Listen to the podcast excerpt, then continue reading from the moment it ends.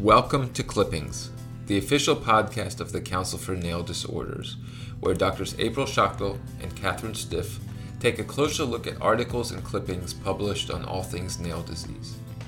Listeners can suggest articles for this podcast or topics of discussion by sending an email to kristen.cnd at gmail.com. Thank you for listening. Hello, and welcome to episode 18 of the Clippings podcast, where we review nail papers and present them to you. I'm April Schachtel, and I'm joined today by my co host, Catherine Stiff. Hey, April. My article this month is titled Atypical Parakeratosis in Nail Unit Squamous Cell Carcinoma. It comes from doctors Prasad, Shields, Zhu, Aylward, and Hinshaw, and was published in the Journal of Cutaneous Pathology online ahead of print in April 2022. Squamous cell carcinoma is the most common malignancy of the nail unit, and it is more difficult to diagnose than squamous cell carcinoma in other cutaneous locations because it can mimic other causes of nail dystrophy like warts, trauma, or onychomycosis. Because of this, biopsies are often delayed and or biopsies are often too superficial and inadequate to make the diagnosis. These authors conducted a comprehensive retrospective review of nail unit squamous cell carcinomas at the University of Wisconsin and their affiliated Veterans Affairs Hospital, and they specifically included a focus on atypical parakeratosis in nail clippings and shallow non diagnostic biopsy specimens. Atypical parakeratosis is often seen in squamous cell carcinoma, but not in warts or psoriasis. A prior study by Song and Shea in the Journal of Modern Pathology in 2010 found that the combination of nuclear area and area variability was able to differentiate most squamous cell carcinomas from psoriasis and warts, although there was some degree of overlap in the middle. Also, prior studies of pap smears done for the evaluation of cervical cancer suggests that atypical parakeratosis is an important predictor of progression to squamous cell carcinoma in the cervical mucosa. These authors searched the dermatopathology records for patients with a histopathologic diagnosis of nail unit squamous cell carcinoma and or atypical parakeratosis in the nail unit with or without a final diagnosis of squamous cell carcinoma. Atypical parakeratosis was defined as parakeratosis, aka the retention of nuclei in the cornified cell layer, with nuclear atypia, as in the nuclei were large, hyperchromatic, and may have prominent nucleoli. They ultimately found 37 cases with clinical history available, and they reviewed the available physician notes, photography, slides, and path reports. 32 of these cases were primary, as opposed to five, which were recurrent squamous cell carcinoma. The most common clinical features were onycholysis, warty lesions, and subungual hyperkeratosis. Oozing and pain were common. 72% of the cases were in men, and the right thumb was the most common digit, affecting 25% of cases. The most common location was the nail bed. 75% of the primary cases were well differentiated squamous cell carcinoma. 15% were squamous cell carcinoma in situ, and 9% were moderately differentiated squamous cell carcinoma. There was no bony involvement in any of the cases. The average time to initial diagnosis overall was 57.3 months. And for the five recurrent cancers, the average delay to diagnosis was slightly less, but still long at 54.8 months. Of the cases with original biopsy specimens available, 57% showed the atypical parakeratosis. Four cases of the group specifically required multiple physician visits and multiple biopsies to reach the diagnosis. Three of those four cases had atypical parakeratosis in an initial biopsy specimen, but that specimen had been too superficial to be diagnostic of squamous cell carcinoma, leading to the, initial, leading to the additional biopsies. In terms of treatment, Mohs surgery was performed in 29 of 32 of the primary cases, and an average of two and a half Mohs layers were needed for clearance. Three of those 29 cases had a recurrence, and 85% of the cases overall were left to heal by secondary intention. Thank you to the authors for this comprehensive retrospective review of 37 primary and recurrent nail unit squamous cell carcinomas. Their results suggest that it would be useful for dermatopathologists to evaluate for atypical parakeratosis in nail clippings and shallow biopsy specimens.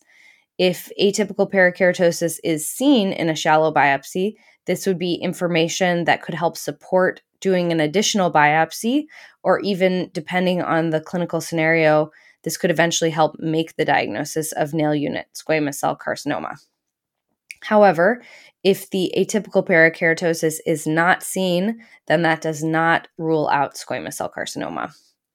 My other takeaway here is that the time to diagnosis for a nail unit squamous cell carcinoma is unacceptably long, and we should be biopsying more early and often to make this diagnosis sooner with regards to your article, a side note, the clinical images just reminded me again how subtle the findings can be with nail squamous cell carcinomas. And like you said, need to have a, a low index to biopsy. Agree. All right, Catherine, tell us what you read about. All right. This month, I chose the article Evaluation of the Demographic and Clinical Features of Patients with Digital Myxoid Pseudocysts in Their Response to Treatment by Drs. Guldiken et al. from Istanbul, Turkey, published June 2022 in Dermatologic Surgery. So, as we know, digital myxoid pseudocysts are common tumors of the nail unit, and treatment options include surgical excision, conservative methods, laser surgery, and cryosurgery. In episode 8 of the podcast, we discuss the techniques for cryosurgery and sclerotherapy and there is no consensus for first line treatment. In order to evaluate the demographic characteristics and treatment success rates, the authors analyzed all patients diagnosed with digital mucous pseudocysts at their practice between 2013 and 2020. Treatment methods were classified as no treatment, simple drainage, drainage and compression, or surgical excision. For simple drainage, the mucoid content was drained by pressing the lesion with the long metal axis of the needle after puncture with a 21 gauge sterile needle. For drainage and compression, after the drainage procedure, a sterile gauze was folded, placed on the lesion, and fixed with a medical plaster. It was replaced daily by the patient. If the cyst content refilled, it was drained again using the same method, and compression bandaging was re- continued for 15 days.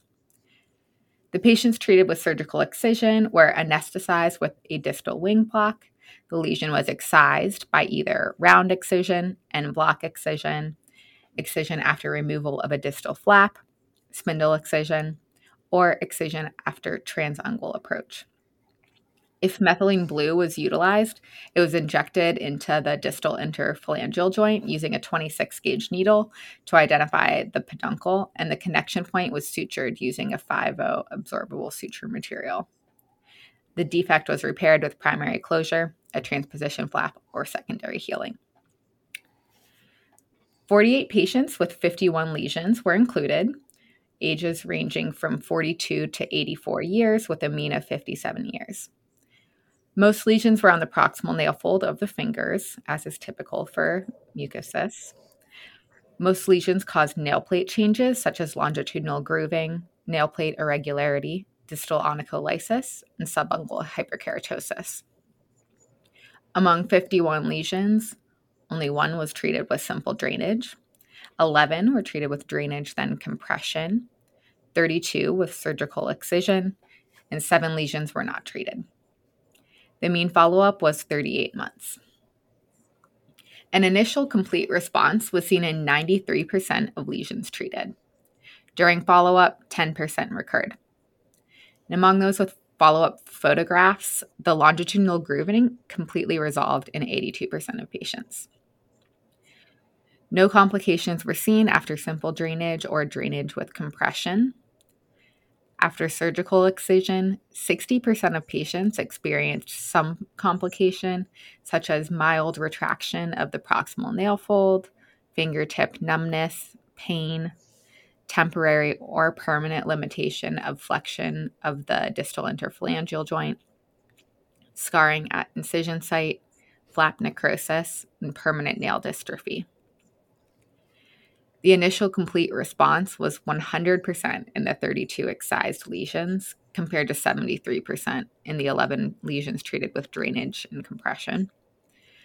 There was no significant difference in recurrence rate between these two methods or between lesions treated with or without intra-articular methylene blue injection. So, this study reinforces that surgical excision has the highest rates of initial cl- complete response for the treatment of digital mucous pseudocysts. However, the recurrence rates were similar to drainage with compression, and drainage with compression had fewer side effects. So, if patients prefer a more conservative treatment, I would opt for first trying this method, uh, the drainage with compression, and pursuing surgical treatment only if this failed. In addition, for providers not as comfortable with surgical excision, which is a more invasive procedure, uh, drainage with compression is a safe and effective choice. Thanks, Catherine. I agree. I think it's helpful to be able to give patients numbers about the likelihood of success for this initial complete response. And if both approaches have a similar recurrence rate, I think a patient who recurs after the drainage and compression is going to be a lot less disappointed than the patient who recurs after surgery. So it's nice to be able to start with something less invasive and only go to more invasive if mm-hmm. that initially fails. All right, Catherine, thank you for joining me on this episode of Clippings. I want to thank our yeah. listeners for their attention. To all of our listeners, please share this podcast with your colleagues and trainees. Let us know how we're doing and which articles you would like us to review on the show by contacting kristen.cnd at gmail.com or find us on Instagram and Twitter at Nail Disorders.